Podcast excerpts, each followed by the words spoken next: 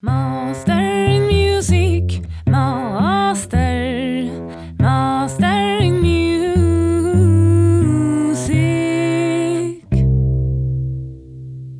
Welcome to Mastering Music. My name is Petronella Torin, and today's episode is a little bit different. Normally, I am interviewing a musician or a music entrepreneur or an agent, but today's episode is gonna be different. I'm not gonna interview, it's gonna be a girl named Vicky Stoughton and she's a student at the Tilburg Conservatorium. She's in the singer class, and today she is going to interview me because she wrote me a message asking Petronella, can I interview you? And I said, of course. And then I thought, why not put it in the podcast? It's a good opportunity for me to learn how it feels to be in the podcast as a guest and I'm gonna try to answer her questions as good as I can. I cannot say that I'm doing it as well as my previous guest because they are the masters. Of course, they answer so good and I have so big respect and wow, I'm so impressed of them because it's difficult to give good answer in the moment so, wow, great job, guys. I need to practice this more.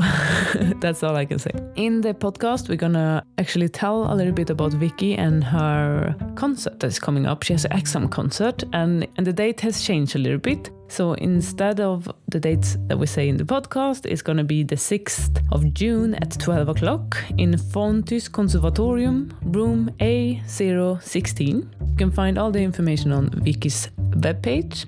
So if you want to hear some Janacek opera, you should go. Amazing opera. So please go and listen. It's going to be a great moment. And now let's listen to some music. Some music from me. So this is a song that I made. I'm playing cello and I'm singing. So I'm doing a little bit of co-coordination here with the music. I really love to play with the cello because the cello is awesome and the best instrument, according to me. And I'm trying to sing a little bit as well. So Swedish song, cello and song, how can it go wrong?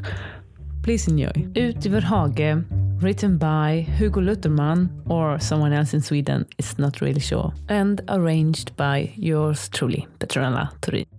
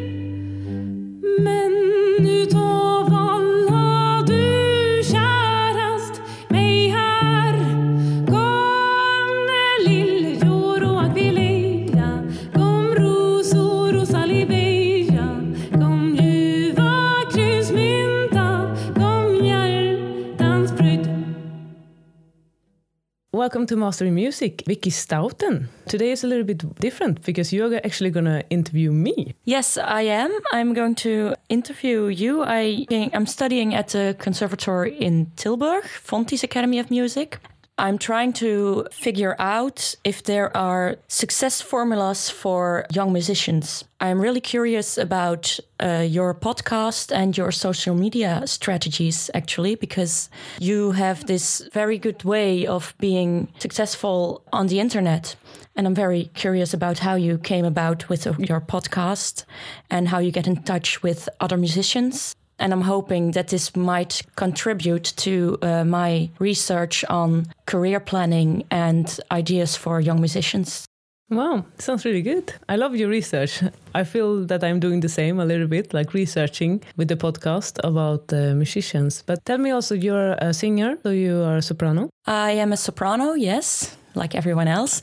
And lyrical soprano, or dramatic, or Right now, I'm uh, more in the Spintofach. Mm-hmm. I used to sing mezzo repertoire for years, and I'm I switched to a soprano about one and a half year ago, and I'm working on a project for my Master One exam in which I will be singing the role of Jenufa, like a short version of the Janacek's opera. I love Janacek; he's so good.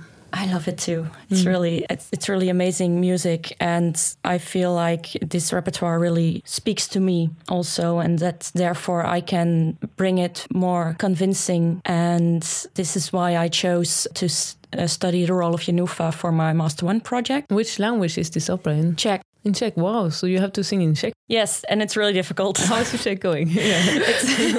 I sometimes have classes, and then my teacher asks me, "Is it uh, you have difficulty with the notes, don't you?" And I say, "No, I don't have difficulty with the notes. I have difficulty with the consonants because it's so many. It's very difficult to just get it right. But I have a lot of language coaching with different Czech people, and once you really get into this repertoire in this Slavic language." And you sing more in it, then at some point it just comes natural because you're used to it. Yeah, and then the notes will come by themselves because I mean the melody is probably in the language a little bit, or I'm thinking that. It's the most gorgeous music ever, and I think that really helps. When is your exam concert? On, on the 6th of June at 10.30 in the morning at the A016 uh, Theatre in Tilburg.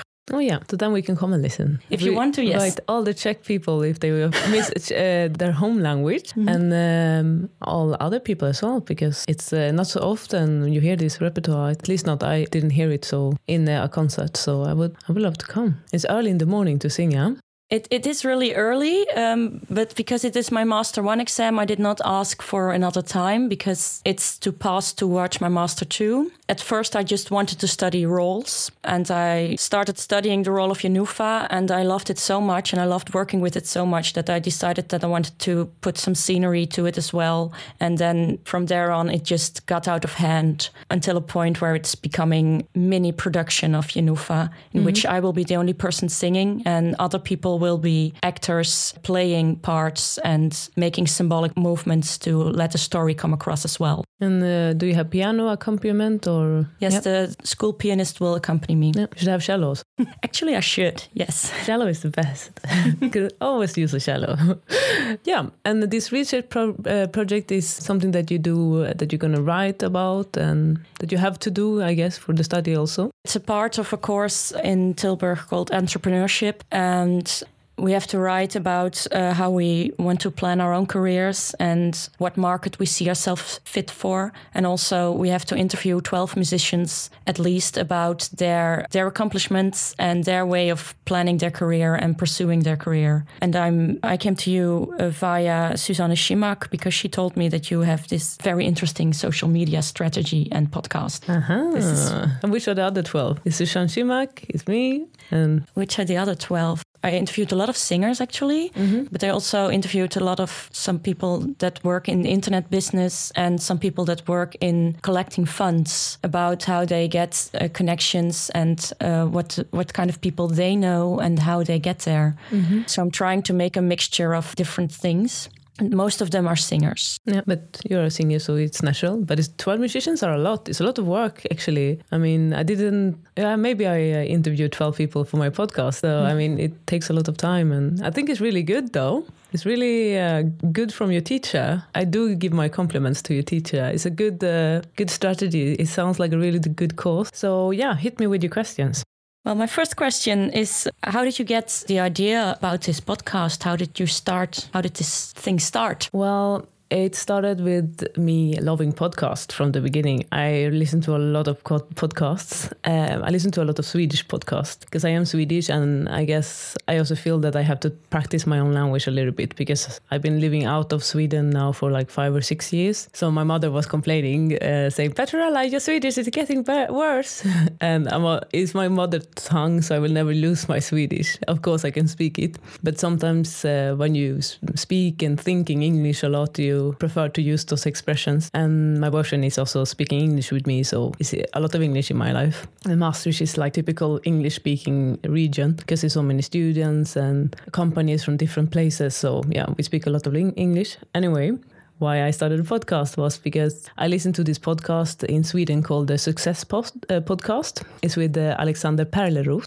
And he's amazing. Like he makes these so good episodes with the um, people who are successful in all fields. So he invites doctors, brain scientists, multi-millionaires, all Swedish people mostly, and then uh, like athletes, and he asks them what makes you so successful? Like, what are your keys for success? And then I wrote to him because I wanted him to interview uh, classical musicians as well. I said, I am really interested in you interviewing these people. But he never interviewed any classical musicians. He always interviewed these pop musicians and all the other youngers. So I was like, oh my God, I want to hear, you know, I, I want to hear from the classical musicians because I think they have a lot to give. So then I was like, oh, you know, I got tired of waiting for someone to make a podcast that I could listen to. So then I made my own. Yeah, I didn't find so many podcasts like this. So I thought, okay, I will I will do it, you know? I don't know so much about making sound recordings, but I will learn, you know? How hard can it be? Because I am a lot like this. And then I thought it would be a great research because I am on the hunt already listening to all these podcasts that I do listen to is because I'm researching how I can become better and how musicians can become better because I feel that we are very backward thinking. And I think that's a little bit a pity that we always, I hear a lot of people saying, yeah, it was better before in, you know, Mozart and Beethoven's time. And I say, no, it was not because obviously I'm a woman. So I wouldn't even be allowed to do whatever I want at that time. And things get better all the time. Like like things have never been as good as they are right now in the world actually. People are getting more education. People are starving less. There is less terrorist attacks even though it doesn't seem like that. Because the newspapers are always like ah screaming about all the bad things. But actually the world has never been better or is getting better all the time through a human perspective. Of course the environment is another thing. But i want to do what i want to do with this podcast is to help people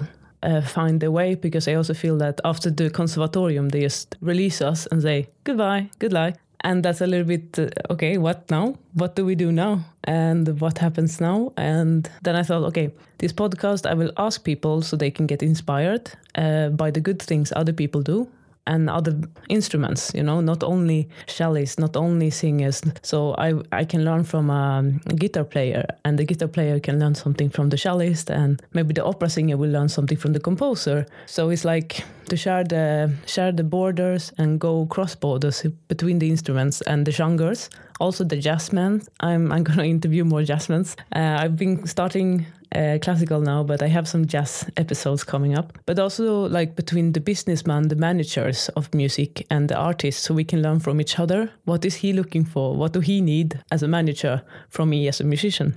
And how to, you know, write a CV in a good way, and all this stuff that I feel that a lot of musicians are missing out. And so I'm doing this research with all the interviews, and I'm going to interview as many as I can. And then in the end, I hope that I can write a book about it, maybe so people can get the support because I feel that it's so secret everything. No one wants to tell you anything. It's like, no, it's a secret because I come from a non-musician family. Uh, it's a very long answer to this question, but I was brought up in like a small farm in Sweden and no one is playing any music, uh, musical instrument in my family. Like my brother and my sister played like one or two years, but not more. So when I wanted to become a cellist, no one knew how to become a cellist and no one could tell me. So I felt like, okay, so I have to be born into this profession to be able to know it. And I didn't know that you have to play the piano to enter the conservatorium until I was like 14. So then I was like, oh my God, I have to learn the piano. so I was like fast running off the a Russian piano teacher to teach me. Uh, and all this stuff that is not rocket science but if you are not living in that kind of world or environment you have to have some help and I think that's uh, important. But also, we have this kind of uh, jealousy around and competition in the music world, and I don't really see why we have to be in the negative way.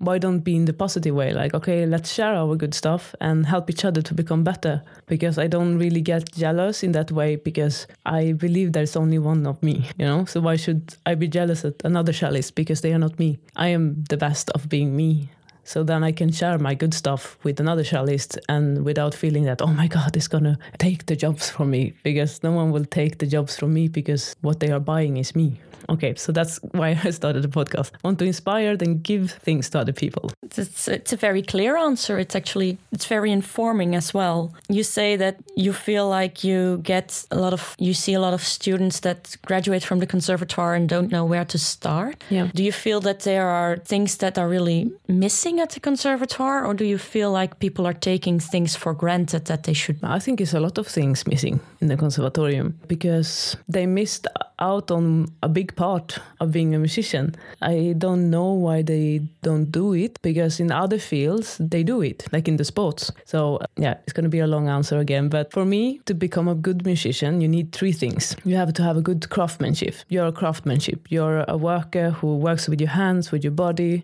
You have to have techniques and all this uh, technical stuff. That's the craftsmanship part of it. And then the second thing is you have to be an artist you have to have the creativity and you have to be able to create something with your mind, something uh, that you want to create. And then the third thing is you have to be a person. You have to be a human because the cello doesn't play itself or the piano or, you know. So you have to be a human. And I think what the conservatoriums are missing out is human part.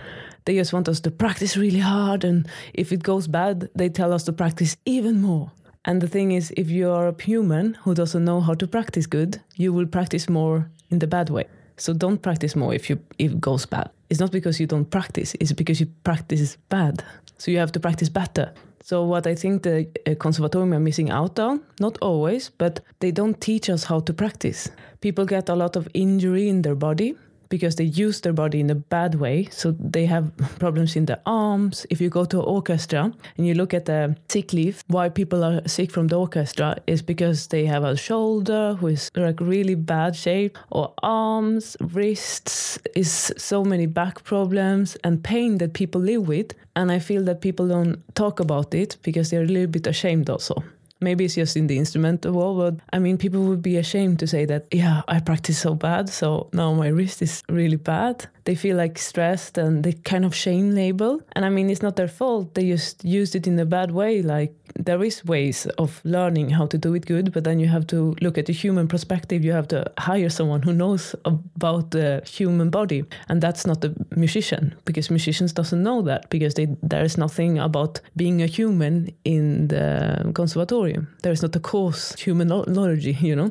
Homo sapiens course, which I think they should have. Like even normal schools, it's not only music schools. They should have this course because if you buy a dog, you read books about dogs you go courses about dogs. You don't just buy a dog randomly and just, I don't know where to feed it, you know? Do it need exercise? I don't know. Oh, can a dog eat chocolate? I don't know. I will try. No, people don't do this.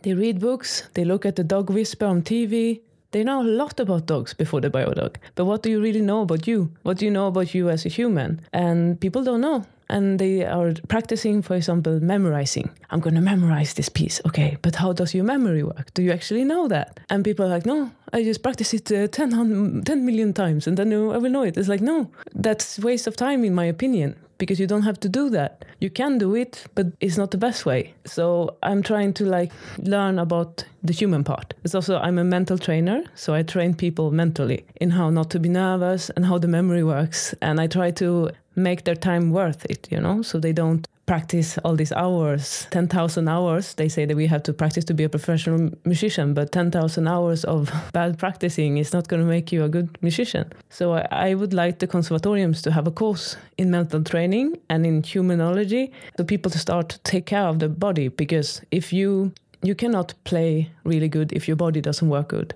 And i think singers know that more than instrumentalists because they they really get affected really fast. It gets like directly if they have a bad uh, posture or something, it affects how they sing directly. In that way, it's really good to be a singer because they have to care for it and they also have to move and do like dancing lessons and stuff. But I think that we should have sports in the conservatorium, so everyone has to do sports because that will help them so much and they will make the sick leave so much less. And also, like if you do sports uh, around from 20 to 30 minutes three times a week, you actually get more intelligent so there is nothing that speaks for you to not do sports. They did this like research with two identical twins. One did train and one didn't. And they did an intelligent test before and after. And the twin who was training got more intelligent. It raised their uh, IQ actually. So I mean, there is no mercy there. I always like torment my mental training student with train you know it makes you better you become more smart and it's like a formula in your body that makes you not nervous because you get all the good stuff, you know, the antioxidants against nervous uh. Nervosity is a word that I made up myself. It doesn't exist in the English language. My British student was like, Petra, I don't think that's a word. I'm like, oh, okay, but now it is. in the mental training world, it is a word. But what's the question? Yeah, what do need the conservatorium have? So I, I think they should have mental training, definitely. I mean, Usain Bolt have a mental trainer. He has a person who helping him with eating, with the training, with mental stage. Everything needs to be connected. So I think they need to hire a mental trainer because it's as important, if not more important than the other stuff. Because I mean, history of music is really good. You need that, but to be honest, you can read that book yourself. Mental training, eh, not so many people can do it by themselves. They need help. They don't need it all the time, but they need it for some months. Yeah, normally they come one week before the concert in panic to me and like, help, I have the concert, you have to help me. And I'm like, okay, I'm gonna fix you in one week, fix years of uh, bad habits in one week. That's not really fair, but I will try. Normally, I can give them a lifeboat so they can live through the concert, but uh, it takes some time. It doesn't take years, but it takes some months of dedication. I'm also very curious about how you decide what you want to broadcast on your podcast. I take what I like. I started a podcast, and not a lot of people would like think about starting a podcast, but I'm, I'm, kind of I think after, you know, I'm a little bit like that. So if I see something I like, I do it. I do it fast, try it out. I'm not one of these person who is like hesitating should i do it? Can i do it? No i'm like i want to do this i do this. So if i want to interview a person i write them. And sometimes it's very hard to get to them. Like i have some really famous violinist i was writing to and he, it was impossible to get his email. And i was like okay. So i find him on facebook. We have common friends. I go and i friend request him and i ask him on facebook like hello here i am. I couldn't find your email so i'm sending an invitation to my podcast here. And he said yeah sure you know I will come. He's probably hard to reach because he's quite popular, so a lot of people probably write to him.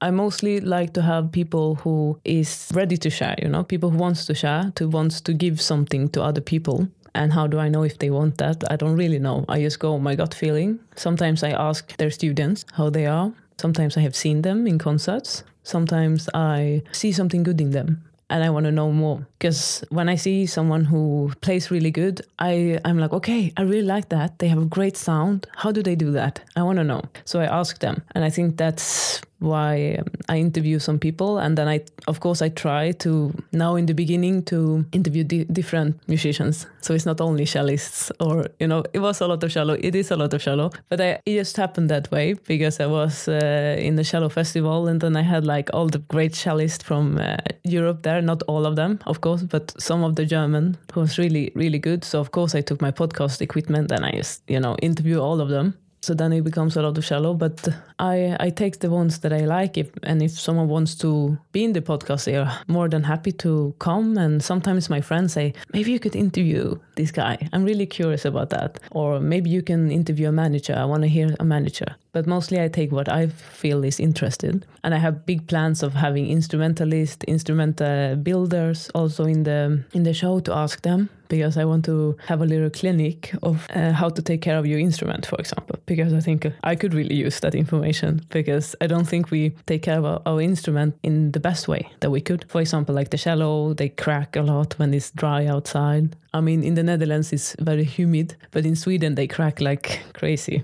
in the winter because it's very dry. And I mean, there is so much to know about music. Also, people in the studio, you know, they see all these musicians, they uh, interview and they record all these musicians. It's super interesting just to interview someone who is recording music. So there is uh, so much to know and so much that I want to do. So I'm I'm like open for everything. Also competitions, I go and I write them. So everyone who wants to join or have something that they want to give other people, they can be on my podcast. A little bit like that. Of course, it would be good if they are not. I don't want people who have a, a very bad view on humanity or stuff like this. So I have some restrictions, of course. But mostly, um, mostly people said yes. I only had one no or two maybe because they were a little bit scared i think. I had one no because of the language. He didn't think he could speak good enough english but otherwise and then i had another no but it was like a organization and they were like yeah we don't know it's a new podcast maybe we will wait a little bit. But otherwise it was uh, very positive when i write people about being in the podcast and people give a lot. I mean they're very busy a lot of them they have so many students so many concerts and still they give me two or three hours which is really generous of them. And i don't pay them because yeah i can pay them because the podcast doesn't earn any money right now so we want sponsors.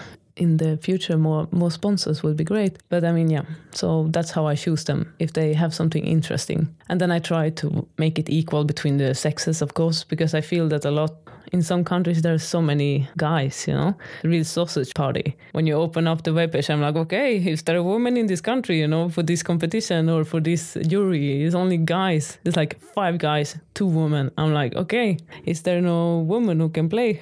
Because i'm swedish and equality is very important for me so I and it's also interesting to hear because it's a different story I think between if you are a woman or a man. And it's going to change I think in the scientists they have predicted that in 15 years there will be mostly women because it's mostly women who goes to the, to the universities. So the development is going to be interesting to see. So actually, you just choose what you like, which is actually a great thing. Is there uh, a connection between your first idea about this podcast being giving people some kind of instruction on how to become a musician and the podcast how it has developed until now? Yeah, like I don't want to give them instructions, but I want to give them inspiration because I'm not telling them this is the only way to do it. I just want them to get inspired because that's what I'm doing for myself. I'm getting ideas of how to become better. And it's also a legacy, you know, because a lot of them are really good professors or uh, musicians. There is no documentation about them. They live now and their concerts are now, but in 50 years, they, they will not be there. And all you have is a recording you don't have actually so many interviews with them. So I think it's also a legacy. Like you can go back and see how the views were at this time, because I'm sure that if in 100 years uh, we will think about music differently. It's also like if you go back in the cello world to like 100 years ago, how people were playing Bach is very different from how they play Bach now. And maybe it would be interesting to look into the head of the people who was playing back then. How it changed i don't know. Maybe i don't know if it changed so much because i had a lot of experience. Like i changed a lot. I think the things that are changing is me and how i am approaching things how i'm putting my questions and what questions i use. Um, i think that's mostly what changed. And i mean i get braver and braver so i get more uh, because in the beginning I, I like to take people that i knew would save me if i fall because I'm not a journalist. I'm not an educated journalist. I just have my questions from uh, my own life as a musician and my questions that I have in my head, the questions that my friends have. So then I'm just using that. It's like an open masterclass, but it's in the interview form, sort of. So I'm changing a lot uh, because I'm learning from the podcast. I'm learned so much and I listen to the episode a lot. I listen to them like two or three times at least after when it's ready. But when it's uh, when we make bake the podcast we listen to it 100 million times like um, i'm so lucky because i'm not doing this alone i also have my boyfriend who helps me morris he's uh, really he's the rock because he is so good with details. He's really taking care of making good sounds and he's cutting away all the smacking. You know, you do a lot, lot of the human factor. He's he's screwing it down. Not always like he cannot do magic, but almost because he's really good at helping me and figuring out stuff and I'm saying, yeah, maybe we could do like this, have some background music here. How would we cut it? And he always like helps me. And that's really like I'm not alone. I really have to have help with this with him because I don't know all this stuff about. And he's like, if he doesn't know, he goes on the internet and he's searching because he's like a facta maniac. He can find any information and learn it really quick because he's very smart. So uh, yeah, big thanks to him. He's amazing. Without him, the podcast would be really bad because it would only be me uh, with all my ideas and I don't have the sense for details that he has. It makes the podcast also better. I mean, some episodes, if you have listened to them, the quality is not as good as others. And it's because I learned how to put the mics right and how to put the chairs in a good position. So it's a lot of learning by doing. But now I think I figured it out, at least how to do it like in a good uh, quality way. So I'm changing more than the podcast. But the podcast is changing to the better because I, I am getting better. And what are the most important things that you learned from making this podcast for your musicianship? Oh, the most important thing. Well, if I'm gonna say what makes like what is common for the most of the people who are I interview who are successful is that they all do physical activity once again i'm putting physical activity up there. It's uh, so that's really important. Like all of them do something. Like they are not they're not athletes but they do something physical every week and it's important to them and they they value it. Like i have some uh, mental training students and they say yeah i don't have time to train because i have to practice they say. And i say okay but do you have time to be sick? Because in the long run if you don't train you will be sick. So that's like the contra uh, argument I have for not training because people say I don't have time, but do they have time to in maybe ten years or when they are older? You know, they pay the price. So in the long term, you have to look at that. And then also a lot of them are they're brave. Maybe they are not as brave as I would say because I have an opinion that I think that brave people, uh, you are brave when you do things that you are scared of. And a lot of people say that I'm brave but I'm not so brave as they think because I'm not scared of a lot of things. So I'm not so brave as they think because I'm not scared. People say, "Oh, but you just go to this uh, big uh, artist and you just ask them." Yes, because I'm not scared of them. Because everyone is human. That's very important to remember. We first we are humans and then we play an instrument. It's not the other, other way around. We are not gods just because we can do a, um, a skill so they are hardworking people who uh, takes care and they want to give something. They don't do all their art for their ego. And i think that's important to remember because sometimes as a student you can be really in this bubble that is just me me me and i want to play good. I want people to like me and i want them to think that i am good. And sometimes you have to think of a bigger picture in order to have a good uh, musician. Like if you want to give more than you get I think that's really important to give some of the interviews. They really give a lot to their students. They care for them. They care for what they are doing. They involve so much. And in the concerts, they are like, okay, I'm going to give this to the audience. I'm going to give everything, you know? So it's not because they are uplifting their ego. is because they are, of course, that comes with it, you know, because if people like what you do, of course, you're going to get, and you have to have an ego in order to stand the pressure, but you have to also have a big picture that you want to give something to other people. And I think that's the big thing that I changed also uh, some years ago that I started to think, what can I give? Why should people listen to me? What can I give them instead of what can they give me? So that's a really good business advice as well, you know. If you want to find a way to survive, you have to do something that is good for other people, not only for yourself. Yeah, that's like what I do with the podcast is I want to give that. And with my company, uh, Swedish Cellist, I want to is like takeaway concerts. So you can order a concert to your home or wherever you want. I go to a, a lot of fantastic places like mushrooms museum, uh, boats, gardens, churches, everywhere. So it's very fantastic for me also as a musician to practice in all these different venues. But I want to give them something. And a lot of times it's people with five dogs. It's not easy for them to go to a concert. But if I go to their home, I can give them a concert. Not two hours concert, but 40 minutes, 30 minutes, one hour, you know, in their home. So they don't have to travel anywhere. They have a dog sitter. Or uh, a lot of my customers are people in their 30s, 35. They have children. So maybe they cannot leave the, sh- the child at home alone, or they don't have a babysitter, but the child can run around uh, when I play the concert, it's no problem, or they lie. Mostly they get very fascinated and like, oh, the cello. So, I mean, it's to open up opportunities. I was also playing for a guy who was handicapped, he was in a wheelchair, and he was like my age. He was maybe one or two years older than me for him it's like a big project going to the concert. It's like okay we have to hire a special uh, car to take my wheelchair. Then we have to travel for two hours to the city because it's uh, not a close uh, concert venue. And for him it was just perfect. I could come to his home play for him and you know no troubles for him. So that's what i give other people convenience of having music in their home also without uh, status you know, because when you go to a concert, sometimes there is a lot of business going on, you know. People go in there to show themselves, to get business contact, then they leave in the pause because they don't really care about the music. They just want to go there to have a status of, yeah, I'm listening to classical music. And then they leave, and I'm like, okay, why? And some people doesn't know where to clap, you know in the between the pieces in the classical music you, you don't clap. So there maybe be like three or four pieces. So the first piece is a preludium and then it's a courante or something else if it's a bach suite. And between there you don't clap. And people don't know that because how would you know that? Because classical is like these unwritten rules going to the concerts. And i take that away. I mean i can teach them that when i'm there for a home concert. I will teach you how to go to a concert but it's also good for me because then they know me.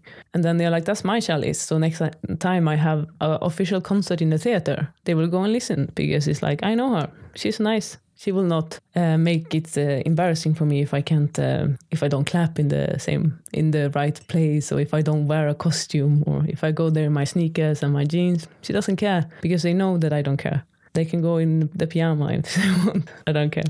I would like to go in my pyjama sometimes and play concert because it's super comfortable. comfortable. And is there something that you that you do to stay comfortable because pajamas don't work? Yeah, well, I got a request actually when I was playing. Um, I did a theater freelance job with the Theater of Liège, and it was La Voix Humaine. And from the beginning, in this project, they wanted uh, six men to play a six a sextet with a woman on the stage, and they wanted the men to, sit in the pyjamas on the stage. Uh, but then uh, the teacher said, "Yeah, we don't have six men to play, so uh, you can get six women who are really good musicians for this project, or yeah, that's it. That's what we have uh, to offer you." So they took the offer of six girls, and then they said, "Yeah, you're gonna sit in the pyjama." But then in the end, they changed totally. So we didn't sit in the pyjama. We sat in like really beautiful uh, dresses with like high uh, polo shirts. So we looked a little bit like geishas with the polo shirt. But it was close one time that I was sitting in the pyjama. But it was a dream. Maybe one day I will sit in the pyjama. Can have like these sleeping concerts, you know, where people go to sleep and you play this like calm music, like meditation concerts but uh, not yet. Or maybe I have to sleep in my dresses, in my beautiful dresses. That's also then that would be my pyjama. Not very comfortable. What was the question again? The question was, uh, what do you do in preparation for a concert or oh. during a concert to stay relaxed? Okay, well, I do a lot of things then because I'm a mental trainer, as you remember. So I have a, a very good plan on what to do So first of all, like my recipe is my recipe for me. Everyone has to make their own recipe or cocktail, as I say it to my students. So my cocktail, it starts with practicing, of course. So what I do is that uh, when I practice, I do the method of the golf pros in Sweden. There is a, this golf pro called Annika Sörenstam. She uh, had had a mental coach called Kjell Enhager, and he made up this uh, method, and it's awesome because it's based on science. So it doesn't matter if you believe in it or not. You can become really good even if you don't believe in it because it's not a religion, it's science. What I do, I practice, I play something. Okay, I'm gonna make an example, not what I do, but what a scenario could be like a musician practicing, like la la la la la, plays really good, you know. Maybe let's say Haydn D for cello, super difficult and like da da di da di di da da, super good. And afterwards, it's like, yeah, I'm a cellist. Of course, I play good, professional and everything. Yeah, that's the mentality of them. Is like, yeah, happened. Second concert, second take of the recording or whatever, plays really bad, out of tune, not good at all. Technique isn't sitting. The bow and the left, right hand, disaster. What do they do? Fuck. So they put their hand to their forehead and they like punish themselves. Like, no, it was not good. Didn't play good. They say, I'm shit. I play shit. Why do I play shit? I cannot play the cello. These kind of thoughts in their head. Third time, third take they're gonna play. Do you think they will play good or bad? First time was good, second time was bad. Which one do you think will win the third time? I think it depends on whether or not they could get over the thought of being bad because of the second time. Yes. If you can get over it, I think you will play good because you learned from it. And if you can't get over it, then you'll play very bad because you feel bad about yourself.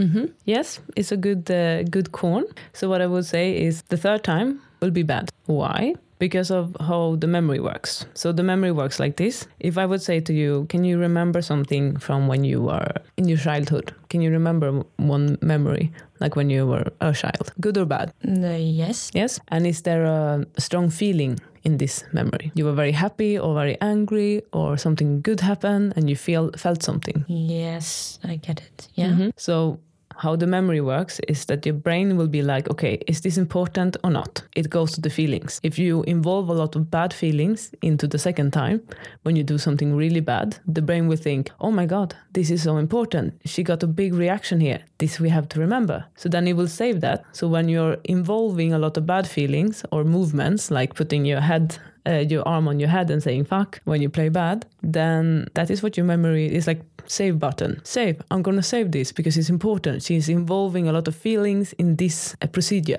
We have to remember. So she will do the bad thing uh, once again because that the brain will think that that is important. And that is a mechanism that saved us uh, in the past, you know, because if there was a lion and you got scratched, that could save you the next time you walk by that lion because you will think oh no have to be careful but in our music scape that makes us really is a recipe of being failure because you will do failure again and again and again every time you involve in the failure. So what I have to do when I practice is every time I do something good, I have to involve good feelings into the good thing. So I practice like bam da di di di di da dum. Yes, you know. I do a, a winning pose. I suppose you, you cannot see me in the radio, but if you have seen like all these athletes when they jump and they succeed, they are like, you know, they do something.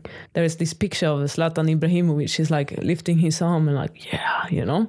Uh, he's a football player uh, from Sweden, Zlatan, and I mean you have to do something like this. So I do that, I play, and then yes. So I smile because when you smile, you give endorphins to your body. So it's a good feeling involving something physical. That's what I do every time I play. So I look like a crazy person when I practice, practically, because every time, doesn't matter how simple it is, I'm always sharing seeing every little thing I can do that is good and that makes positive uh, memories. So I'm putting in the bank positive stuff. So yeah, I could play this long note perfectly. Yes, yes. And then I have a little recipe here for remembering that. And then when the concert come, what do I do?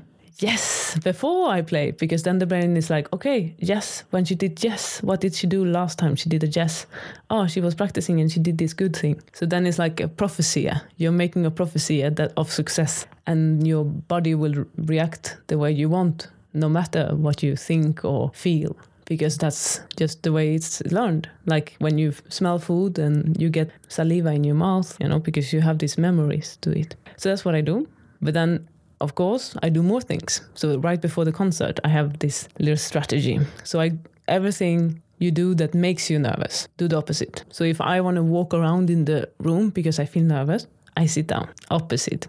Because if you're really good at making yourself nervous, you're really good at not making you nervous as well because it's just the same procedure, just opposite, which is genius. Is great or is it fantastic, you know? So everyone who is nervous out there, just do the opposite and then you will not be nervous. How great is it? So, and I also have like three pictures that are funny, like funny stories from my life that I think of exactly the moment, six seconds before I start playing. So I'm happy because to be honest, a lot of people they're like, yeah, if I just can play good in this exam or if I just can do this good, then I will be happy. What if you are happy before?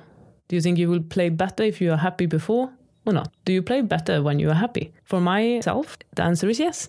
So my mission is to make myself happy. So I do what makes me happy. And if that is playing PlayStation, I would do that. But I don't like PlayStation. So what I do, I kiss my rabbit, I sleep, I shower, I warm up a little bit, and I think about this funny thing. I do a jazz one, and I like to talk before my concert. a lot. So I make a little small talk before I, start playing with the audience because for me it feels better if I have a relationship with them because they will forgive me if they know me a little bit. If I do a mistake, they will say, "Yeah, but you know this that joke in the beginning was funny. You know she's a funny girl. It doesn't matter." But if they don't know you, they will be like, "Oh, you made a mistake. Hmm. I don't forgive them. Who is this person you're playing? And you know they don't know you, so they will be hard on you.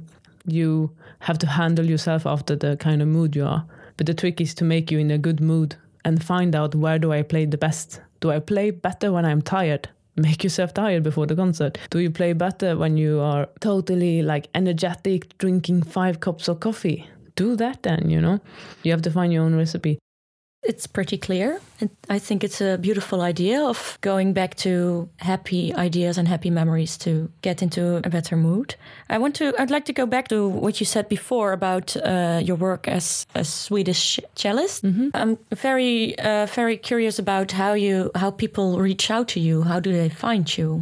Well, from the beginning, like what it started like, it was like I was studying here in Maastricht and it was expensive because it is expensive city. And I didn't want to work in the restaurant because I thought yeah, the salaries here in the restaurant is like, is I'm Swedish, so I have certain standard of salary. And for me, it was like, what? 10 euros an hour?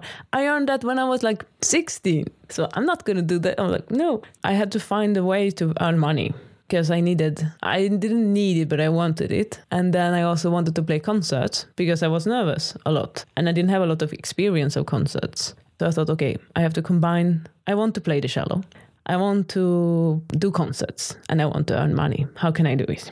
And then I thought about all this. Actually, it was a summer, and I was out in Sweden on the, the west coast, and I played for you know these uh, rockabilly guys quite cool with these old Cadillac cars and stuff. And they were like, Oh, you're a cellist? And I'm like, Yeah, play something. I never heard a cello. So then I played for them and they loved it. And it's totally not the audience that you imagine would love classical music, but they loved it. And I was like, I think people love everything that they know. So I'm going to make people know classical music. So then I started to play uh, for people and I said, okay, how would I do this? I'm going to make a company.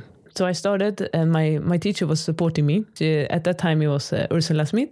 And she said, Oh, Petrona, you can do it. It's nice. Go and get some concert. And I was like, Okay. So I asked the um, agent here because in Maastricht Conservatorium, they have something really good. They have an agent who is helping the students to get concerts, like wedding concerts and small, small stuff, but it's really good. So I um, booked a meeting with the, the agent that at that time was Peter Powell. And he said, Okay, you want to do this? Do it. What is your plan?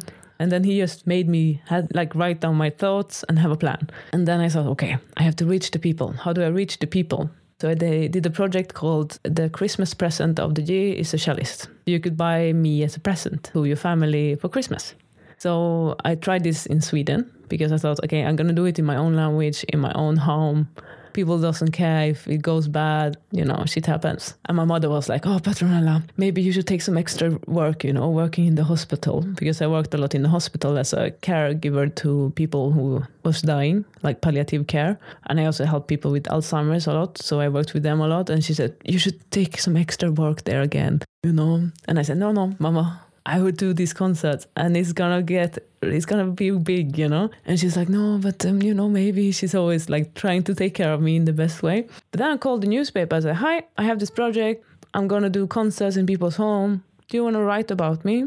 And they say, yeah, okay, you can come in on Tuesday. And they took a photo, and we, I think we started in end of October, November to broadcast it, and people were booking me all the time. And then another newspaper called me up and like, hi, I heard about your project. It's amazing. It's really funny. I was like, yeah, do you want me to write about it? Yeah, you know.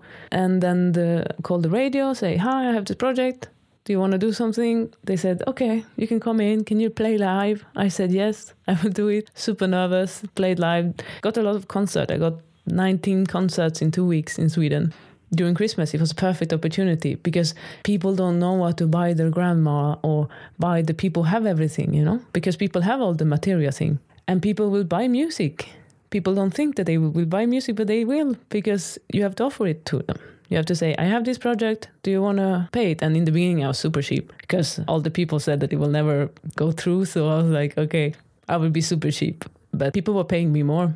They say, oh, it's too cheap. I will give you double because they had the money and they didn't mind. And some people booked me like three concerts. Like, I want you for New Year. I want you for concert. Do you come next year? and it was a big hit. So then I did uh, transpose it to the Netherlands. So then it becomes takeaway concert. I called the Limburger. Said hi. Do. I didn't call them actually. I sent them an email. I say hi after the carnival because it's dry out. You know they don't have so much to write about after carnival. It's kind of you know the Maastricht blues going on. And I say hi. I have this project. Do you want to write about me? Translated it to Dutch though before, so write in their own language if you want to talk to them to the internationals. And the guy who translated it to Dutch, he was like working here for Jules. He did it for free, like he has translated, super helpful. Uh, Sydney is his name, super great. So, I mean, I was just bold, you know, and sometimes I did that and I got nothing.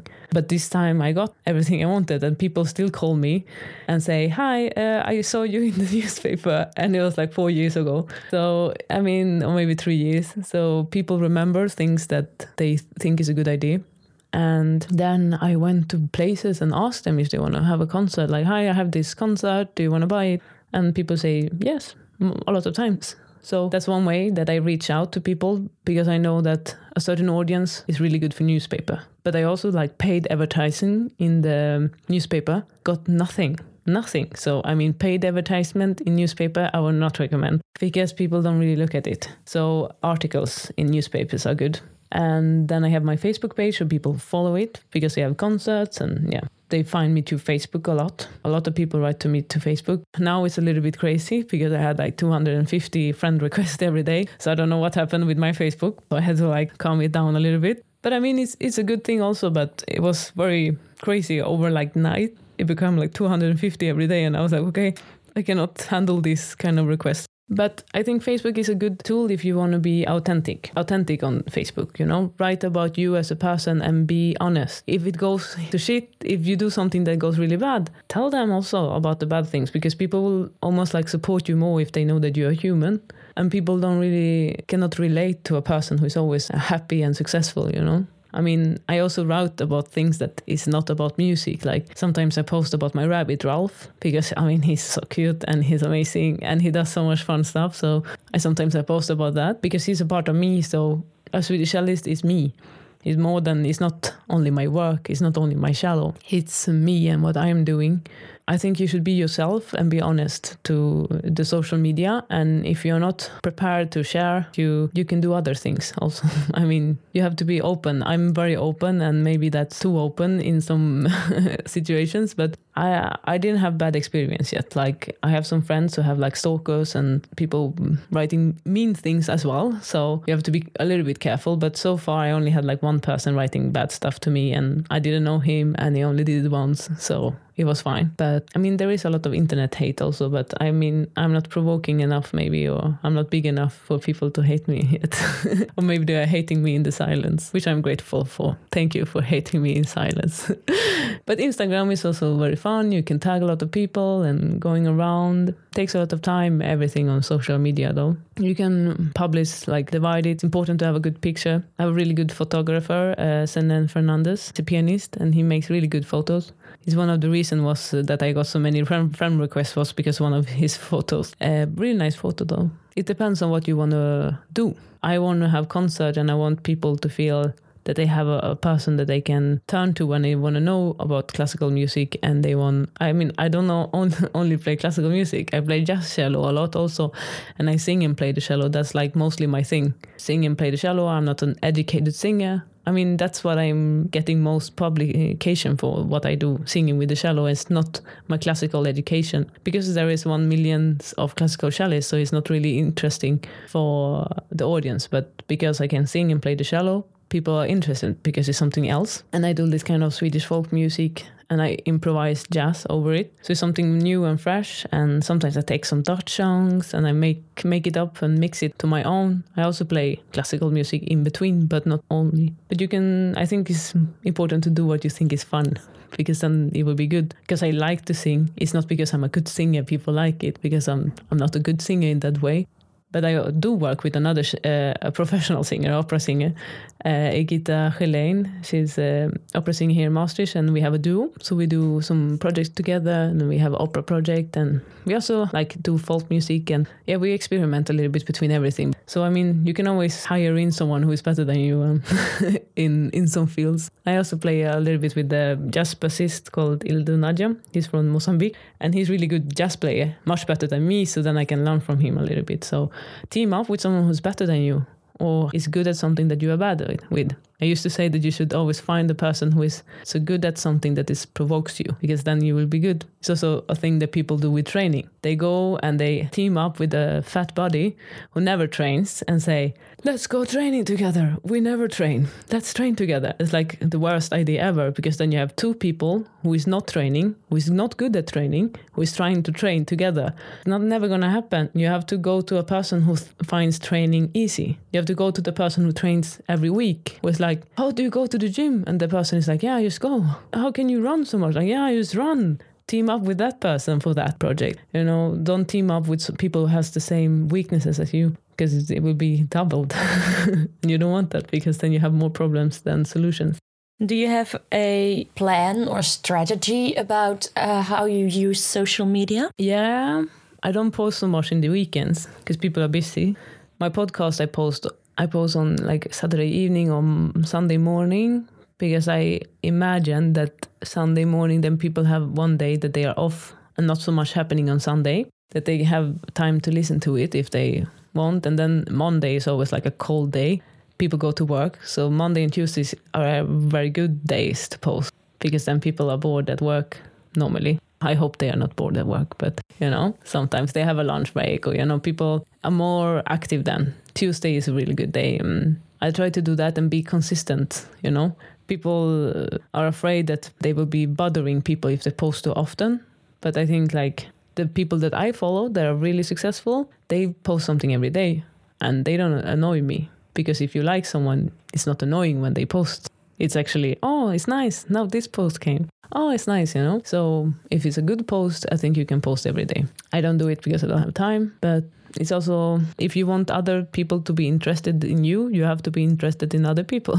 genuine interested so that's also how you make connections if you do something just because you have want to have something from them it's not really nice uh, it has to be a win-win situation in business it's super important win-win and if someone is going to go down let it be you if i'm gonna if someone's gonna suffer made it you because they will remember that next time. So always win-win situation is something I learned from uh, Petter Stordalen. He's like a guy who owns a big hotel chain in Norway. He's one of the richest people there. And I read his book about business and it's always like win-win situation. If you can't make it a win-win situation, make the other party feel like they are winning. So for example, if we w- I would hire you for a concert and you said I want 200 euros or you say I want 300 euros. That's what professional singers at least should get, according to the official PET webpage of um, tariffs in the Netherlands. 350 even. So say you say 350 and then I say, "Oh shit, man. Yeah, I think you really were worth it, but the people in charge of the budget,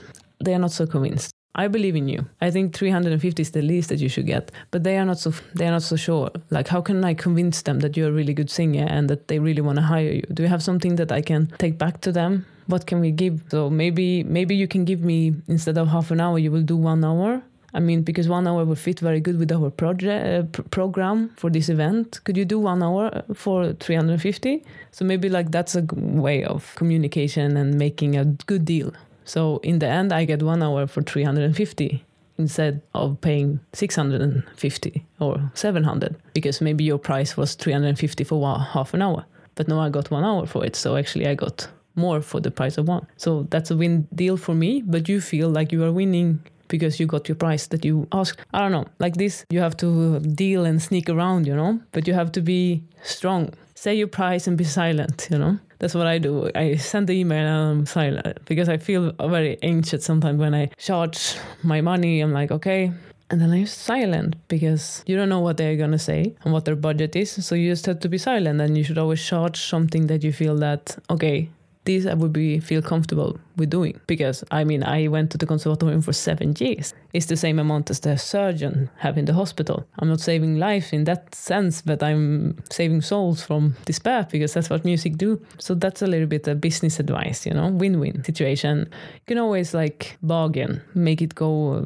You can always discuss with people, you know, they will surprise you sometimes they're really good at it so then you have to stick to the plan stick to the plan make a plan and stick to it my experience is if people can't get it, they want it even more because it's like that, you know. If you see this beautiful jacket that's very expensive, you will pay for it, and people will pay for stuff. They buy so much shit you cannot imagine how much. Like during the summer when Andre Rieu is playing in Maastricht, I think the shops here they got the profit of like nine million, more than nine million. I'm like, what the, you know, people have money. It's just to make the product good enough and offer them something the shops go around not because they have the best project, but because they are offering the best. They offer you, and then people want to buy.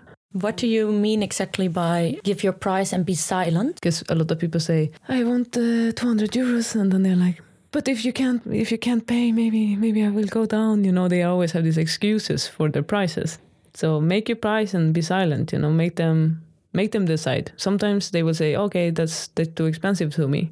Then maybe you will say, "Okay, what do you afford?" You can thumb on the price if you feel that it's right but if it doesn't feel right then you shouldn't do it. Because a lot of people like sometimes i played for really really really rich people. Like you cannot imagine. They had so much money that it was crazy but they didn't want to pay me anything. They didn't even want to pay me the money for getting a piano to the location. Uh, and I had the piano and everything. I just needed, what was it, like 10 euros for the cab to get the piano there. And they didn't want to pay it. But they had like the flower arrangements and the kind of money they put on, on everything else was so high. So then I said, okay, but you didn't put in your budget the money for a musician. So why should I? It was a disaster gig. It was one of my worst gig because they didn't pay me anything. They were very sneaky with the price, and I didn't ask them a lot. And still, they just put a lot of things. Like their one bottle of their wine was more than I charged for them for that concert, and that was just not. It was not fair, and it felt really shitty afterwards. And I said, okay, never again. I I don't make people use me like this, and they didn't listen to me and. Yeah, it was a very bad experience. So, I mean, in that case, I will charge more because if people don't care about what I do, they don't treat me well, then it's not worth it. Then I, then I need something for waiting one hour until I play, and you know. But if people are treating me good, they had their things checked, then it's no problem. I come, I go, and I play. It's perfect. Then it's a di- different situation. And I mean, I can play for charity. Like if it's a charity concert, you know, it's different. But someone is always paying the price. It cannot always be you paying the price. It's like when you buy a very cheap jacket, someone is paying that price for that very cheap jacket. How can it be only 25 euros, you know? Someone paid the price, but it was not you. Because I'm always asking my guests how they charge money, but no one really have a good answer to it. So I'm like searching for the good answer as well, as well myself. Uh, we already talked a little bit about your social media uh, strategy, but you also said that from one day to another you had 250 friend requests a day. Mm-hmm. What do you think caused that? I think it was um, I'm a member of a lot of groups in Facebook. So I guess like I had a lot of random requests during the years. And if there is another cellist requesting me, I was like, okay, we can be friends. We play the cello, you know, cello buddies. So at some point, I guess I have such a big network that they know each other and then maybe I come up in the flow.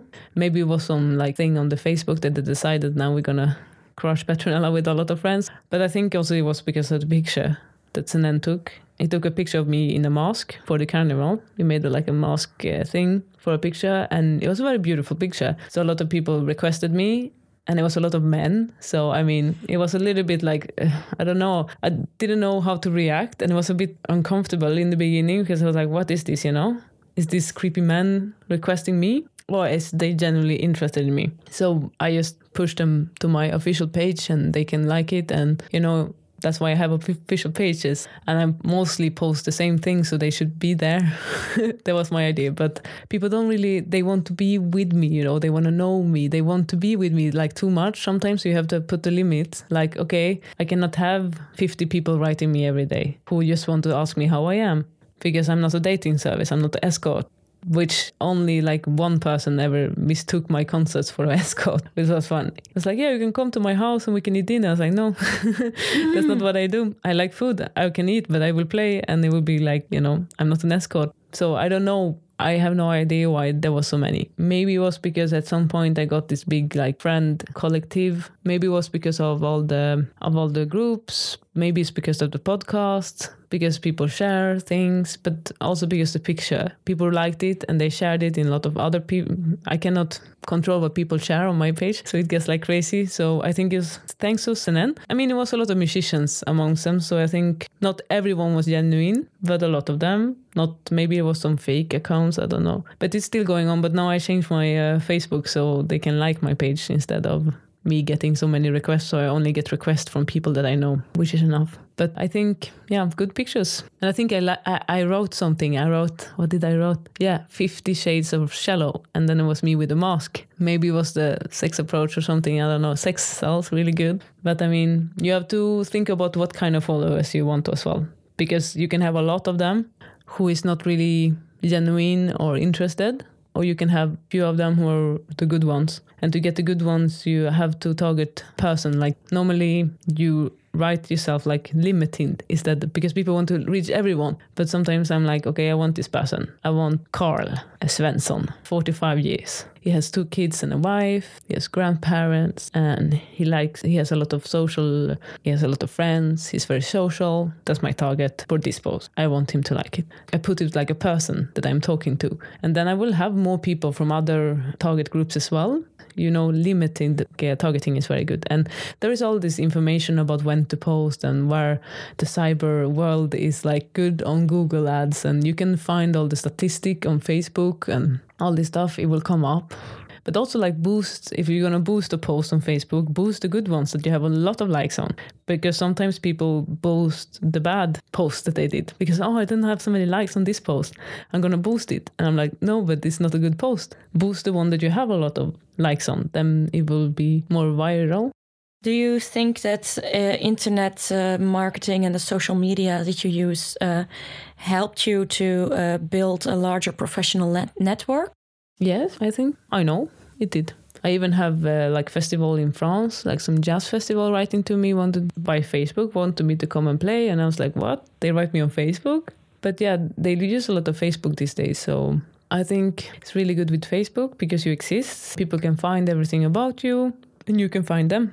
You can get inspired by the other people. You can follow people that inspire you. Like I follow this one of the um, Swedish champion in boxing, and he's training a lot. And he has uh, like I think he has thirteen companies, and he's a dyslexic person who ha- have written like twelve books. And he's like this amazing person who is like really working hard. He's half Italian and half Swedish, and he's used to be a champion in boxing, and now he's like fifty years. And every day, five thirty, he's posting that he's out running and training yoga and doing all this stuff. And it just inspires me so much because I'm like, he's 50 He's 50 and he's out running 5:30. I'm 28. I should go now, you know, go out and run, move my fat ass, you know. This inspires me a lot. So I have people that inspires me a lot. I also have other mental trainers that inspires me, that writes text. So I mean people say that, oh, it's so stressful because my Facebook is so stressing me because everyone is so happy all the time. I was like, yeah, but maybe you like the wrong people then. Like people or pages that inspires you, that provokes you don't like the ones that makes you feel bad. I mean, you can do what you want with it, but don't lose yourself in it also. I mean, it's just cyber world. Real world beats everything.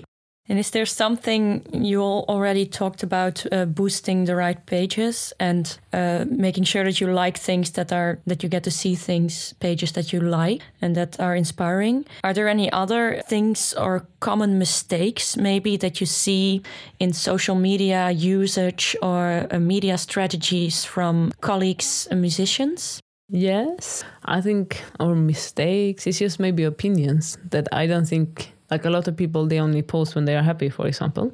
And yeah i mean it's nice that they are happy. It makes me happy also like to see that they are feeling good but it's also nice to see like okay no i did something really bad you know? Really shitty help me you know? It's also it makes it more you reach more spectrum of the feelings. Maybe provoke a little bit and because it's about being authentic you know? And it's not authentic just to be happy all the time i mean what are you eating? I want to eat that if you're always happy. And then a lot of, I see a lot of girls, they have this like, me and my instrument, super sexy pictures, and they have a lot of likes and a lot of followers, but they are like selling sex. They are not selling the product, or maybe it's too commercial for me because everyone can get their like picture like if they show some booty and some breasts, you know. But I mean, I don't want to be liked because I'm good looking or something like that. You know, it's not who I am. I mean, I like to be liked for more than just my looks, but a lot of people they use like the looks I'm not saying that just because you look good you cannot take pictures, but I mean it gets very commercial, and you know, so then you feel bad, you know, if there's super skinny people or like people in bikinis playing the cello, and I'm like, what is this? You know, I'm like, why do you have a bikini on you when you play the cello? It's like really uncomfortable because I tried to play with that when it's really hot here in it's like 40 degrees, and I'm practicing. I'm, I don't ha- barely have any clothes on me, but it's not practical, and it's like, why are you having a bikini on you when you play the cello and I, I don't know it's like i don't see the point because it's not uh, or like people dressing out like a different sexy it become like a porno a little bit you know? A porno movie because it's like me and the cello in a porno sexy way. I'm not having sex but i could you know? It's a little bit like that feeling and i'm like mm, i don't know. I don't know what i feel about that but i for me that's not the way. Uh, they can do it. I mean, there's room for everyone in the world. So I mean, every, everything is allowed to be there. I guess that's also beauty. You know, there's a space for everyone. But personally, I don't like that.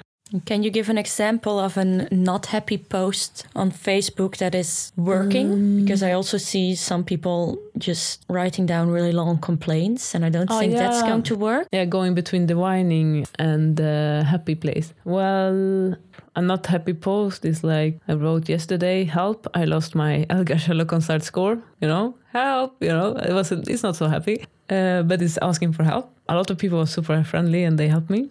And then, I mean, not so happy post could be like, today I didn't get this audition. Did audition today, didn't work. Okay, blah, you know? Let's take it another time or like i also do like i did a lot when i was applying to the con the conservatoriums. I uh, applied for 15 times to the conservatorium because i had a lot of problems with my nerves. I mean that's also why i'm a mental trainer now because i had to work with myself so much with it and i kind of finally made it through to the other side because i was one of these person who had so much problems with it and I didn't understand like what should I do? And I was so confused. But I made it to the other side. So after like really making a mess of 15 auditions I was accepted to the conservatorium. So it was big but I, I posted a lot. Every time I failed I was like failed again you know? I was really open with what's happened. Because I mean people are gonna ask me anyway. So I was like failed again. I did a lot of these people were super supporting. I mean I post about my life what I do and sometimes it goes really well. And I mean I also post like, okay, like the other day I was working because I have also other work. So I'm not only working as a musician because I'm building my company. So all the money that I earn with my music, I'm investing in my company to make it bigger, to actually be able to only work with music. So I have a little small job on the side. And the other day it was like uh, raining shit from the ceiling. What uh, what Raining, other job do you have? I work in the clothes shop mm-hmm. right now. I had uh, millions of other jobs. I've been a nurse in the hospital. I worked as a cleaner. I had a lot of different works, which is beautiful because I understand other people also. So if you want to make a market uh, uh, reviews, you should go and uh, work with other things But I think a lot of musicians do that because in the beginning it's very hard to just bam, I have a good job. So you have to work your way up, and especially if you want to be an entrepreneur like me, takes time, and you have to be careful where you invest your money. And don't always take all your money that you earn and put it to buying stuff like food and you know this easy stuff that comes and go. Take your money. Like i always save a lot of the percent of what i earn to the company to buy good equipment, to buy mics, to do advertising, all this other stuff, folders, uh, business cards. Save money for that to take photos. Because when you need those kind of stuff, you have to have a budget for it and you have to save up in order to invest. So invest your money in things that gives you something for the company. You know that's how you're gonna grow. If you invest it in clothes and, and food, that kind of stuff, try to get that from somewhere else. That's what I do at least, and it works quite good. So anyway, it was raining shit from the ceiling. Mm-hmm. Uh, water came from the pipes, and it was like yellow, and we were like saving all the clothes. And I was like, oh my god! And the day before, I was playing in this beautiful castle, you know, with my beautiful dress, and people were like, oh my god, you're such a talent, you're amazing. And I was like, oh, yes, yes, yes, this is amazing. And then the next day, I have shit all over my clothes. So I mean, perspective. I'm a cellist, and I get invited to this kind of secret places of society of the richest people everywhere. But in the same way, I'm I had all the other works that no one wants. So I was cleaning, like there was one girl when I was working in Sweden and she had cancer, she was dying. The week before, she was in one of my concerts when I was playing. And then she's like, oh my God, the star status. And then the next week, I was uh, cleaning and showering her and she had a lot of uh, medicines and a lot of nasty stuff going on, you know. And she's like, "It's funny, you know. Last week you were playing concert for me, and now you're uh, wiping my ass." But that's just like things that I did. Like I'm not a, only a star. I'm also a, a musician has to survive. I'm not even sure that I'm a star.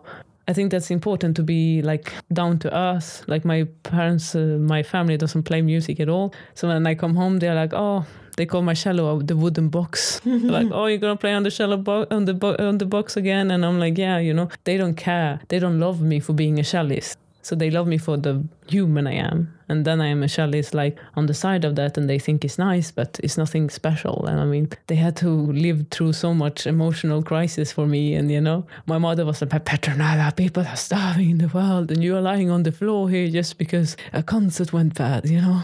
What is wrong with you? So it's very nice for me to have my family around me and no expectations. And they're like, okay, for them it's just normal like they were like, "Oh, so you finally got a real job when I work in the shop," you know. I'm like, "What the fuck," you know. So it's perspective for different people, and I think it's important to understand people if you want to work with them. I think that's also something the conservatorium could work on, having courses in working together with other people, because obviously they have problems with working together also in, in the institution because they fight a lot, teachers. And that I've seen in all the conservatorium. They fight between each other and they teach the students not to fight like to be together because there's a lot of great musicians out there so many but they are not working together because they can't. They don't have the tools for how to work with other people. So it's really important to give them those tools because they exist. You know, psychology and science is there, but we are not using or applying it in the music world. So if we just combine science with music a little bit, we will benefit so much from it and i'm also trying to teach my mental training students that like how to work with other people mm-hmm. because there are a different kind of personalities. Uh, there is this uh, dic disc called disc in swedish. D i am dyslexic so i have to think of now. So it's disc study. Is color psychology. So they put different personalities to different colors. And if you know a little bit about that, you can also do a test on the internet and find out what kind of personality you have. No one is completely only one color but then you can find out why people are acting the way they do why they speak the way the way they do because it's a little bit like horoscope but everything is based on uh, science instead of the start so it's very useful and i use this a lot when i meet people how i speak with them and how i receive what they say to me because not everything means the same thing from every person and this saying like treat everyone else that you how yourself would like to be treated. I don't believe in it because everyone if I would treat everyone that like I treat myself, people hate me a lot. and they did, you know, because I'm really I'm working hard. I can take when people criticize me very hard, but if I do that to another person who is not the same, they will be angry at me and like, why are you so mean? So, you know, and you have to learn how to treat people good. So I'm really recommended people to do this D I S E test, do it read about it. It's a really good book in Swedish called uh, "Surrounded by Idiots." Uh, you can uh, you can read that if you are Swedish. It will come in English soon. So you can have a look out for it. The English speakers, but I mean this kind of basic stuff that we don't do that will make the difference because it's connections and if you can talk with all kinds of people you have very good chance of succeeding i think because in the end people will choose the people they know. Even if there is audition and behind the screens and everything there's a lot of you know contacts and oh you know we know this person. He's been a freelancer for a long time. We know him. He's good or her. Let's take that one. You talked about the way that many conservatory students are in a competition with each other instead of instead of cooperating. Mm. What do you do to keep standing when people are being poisonous towards each other? Mostly I go to the source. Why are they like that? Why are they reacting like that? Sometimes it's like an old, old, old like fight. So people have forgotten how it started, you know? They just hate each other for no reason. They just they don't remember how it started. And then it's really hard to change it but then you have to like question everything. There's this study with apes you know who uh, every time they take a banana they put cold water on it. And then they take away the cold water and people and the monkeys still don't take the banana even though they could. So then they take a new monkey in and then the mon- the new monkey will take the banana but then the other monkeys we say no don't take the banana something bad will happen but the new monkey doesn't understand that. But because the general gathering pack of the apes say, don't take the banana, he doesn't take it. So then you have to like take out half of the group that saw the water falling in order you have to have half new uh, uh, apes and half old apes to uh, take the bananas because you have to have a majority who says yeah but you can take the banana but they can go for generations that these apes who saw the first the apes see okay i get water if i take the banana then it can go like two generations of ape still don't take the banana even though no one of these apes got the water on them. It's just talking, you know, this is impossible. Talking, this is impossible. And people do the same. The same with people. They don't know why they do things. It's just, no, we never did it. We just don't do it. So many times in the classical world, I ask a question and I say, okay, but why don't we play like this? No, it's not the way. We just don't do it. And I'm like thinking about this ape and I'm like, I'm not to be that ape. I'm just gonna do the opposite. Like, why, if you do things that everyone else do, you will become the same as everyone else. If you want to succeed with something, you have to do something that no one else is doing.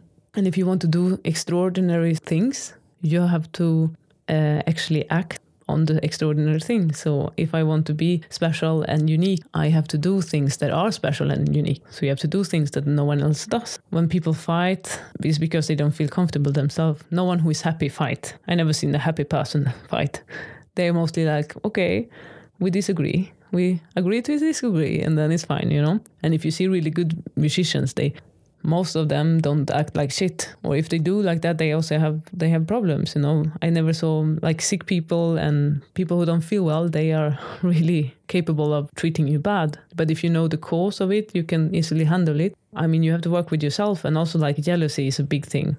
A lot of people are super jealous and uh, my friend, she said to me, Yeah, if they are jealous, they can just do the same. I say, She said, You can do the same. Why are you jealous at me? You can just do the same. You do the same as me. But I mean, it's very easy to say, but it's hard to do because a lot of people are jealous at you. People will hate you because it goes good for you because it's something in themselves that is not complete. So, I mean, jealousy is a really good sign that you should work with yourself. I also feel jealous sometimes, but then I'm like, okay, why do I feel jealous? Because I feel jealous, I'm gonna say to this person that they are really good. I'm gonna say to that person, oh my god, you are so good. I'm really jealous at you. Because at least my jealousy can give something good to someone else because I think it's important to try to say things that you feel. Like if I feel jealous, say that to the person because then at least the jealousy will give something good to that person. And maybe that person will say, Oh my God, you're jealous at me. Oh my God, I'm jealous at you because you're so good at that.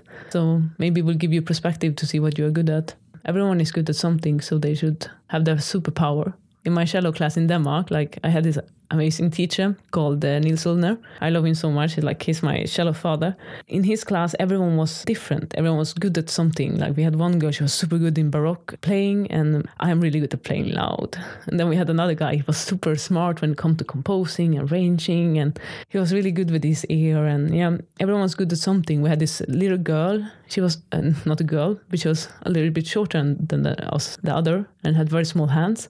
And she had the technique like a monster So everyone was good at something, so we could learn from each other. It was never a competition because everyone was so different. Instead of seeing what everyone is doing wrong, try to see what they do good because you can learn from it. And it's like I said when, when I practice, if you always focus on the negative things, that's what you're going to remember and become. So if you focus on good things, you're going to become the good things. You're going to learn from the good things, learn from the things that people are good at instead of being jealous and trying to shoot them down.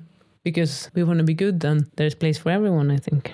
But if you are fighting a lot, I mean, try to understand the other person because this this psychology also with the red and green glasses is the glass half full or half empty? You can choose which kind of person you want to be and a lot of people are really good at being negative because they practice it a lot of years. They are so good at thinking that they are shitty and oh it's so bad it's oh it's snowing it's too warm it's too cold you know they're good at it. So if you want to be good at being positive you have to practice it. It doesn't come by, by itself because your brain wants to do the, the routine loves the routine knows the routine so you have to change it.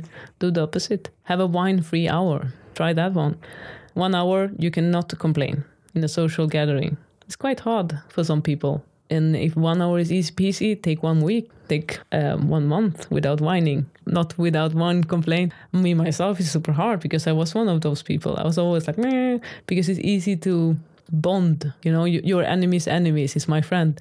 It's easy to like oh i'm so tired. Yeah i'm even tired you know like people love to sit and conversate like this and gives them some gathering. But then if you say you're tired 20 times a day do you think you will be more tired or more energetic after that you know are there any important tips or advices that you would like to give to young musicians who are starting their career and also who are starting their Facebook and Instagram pages right now that you haven't mentioned yet? My teacher in high school, he said a very good thing. He said, Don't believe everything that is true. So, my advice would be like, don't believe everything that is true. Because maybe it's true that you are not good enough. Maybe it's true that you are not the best one.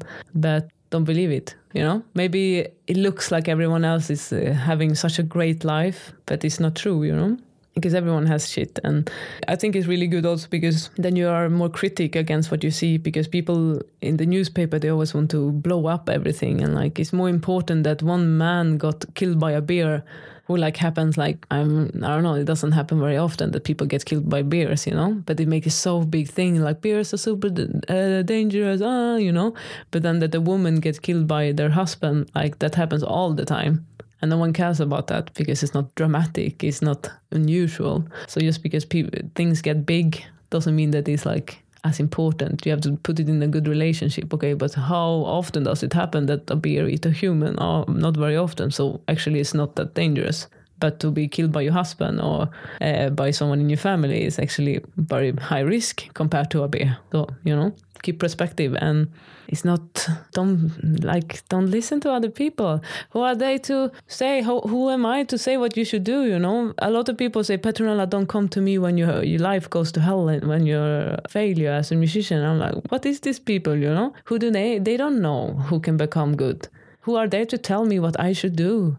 They're they're no one I'm, I mean, I only know what I can do, and people can eat with their feet you know? They learn how to eat with their feet. Can you do it? I, I mean i can hardly get my uh, feet up to my nose or to my uh, belly button. And people are eating with their feet they're painting with their feet they are like people who don't have legs are walking. I mean should it be so difficult to play on a wooden box I don't think so, you know. I don't I don't buy it.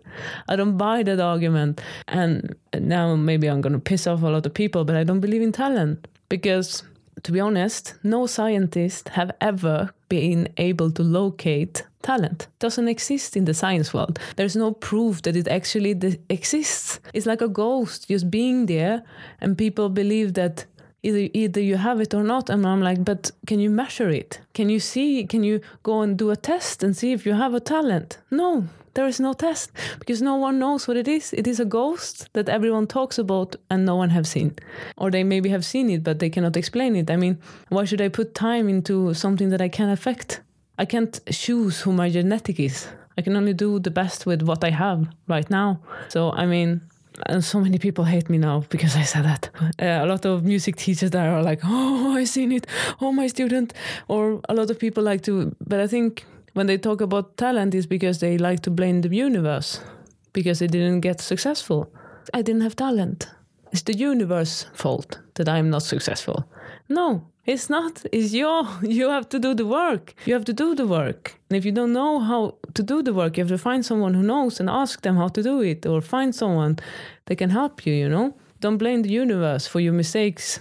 And it's hard and it sucks, that you have to do it. I mean, a lot of my job is not to be like mentally just coaching people say you can do it you know it's also to provoke them and tell them the truth when they need to hear it because a mental trainer is like a mental trainer is like a coach in the gym you know you hate that person screaming at you like five more and you're like more i'm gonna kill him you know and that's a little bit what i do also i am i am provoking but i mean don't I don't care about talent. I really don't because I cannot do anything about it. And there is no, until it's proven, maybe there will be in the future some proof that it exists or a, clear definition of it, then maybe I will believe in it. But for now, I will not believe in it because it doesn't exist uh, scientific. So I'm sorry, but uh, don't blame the universe.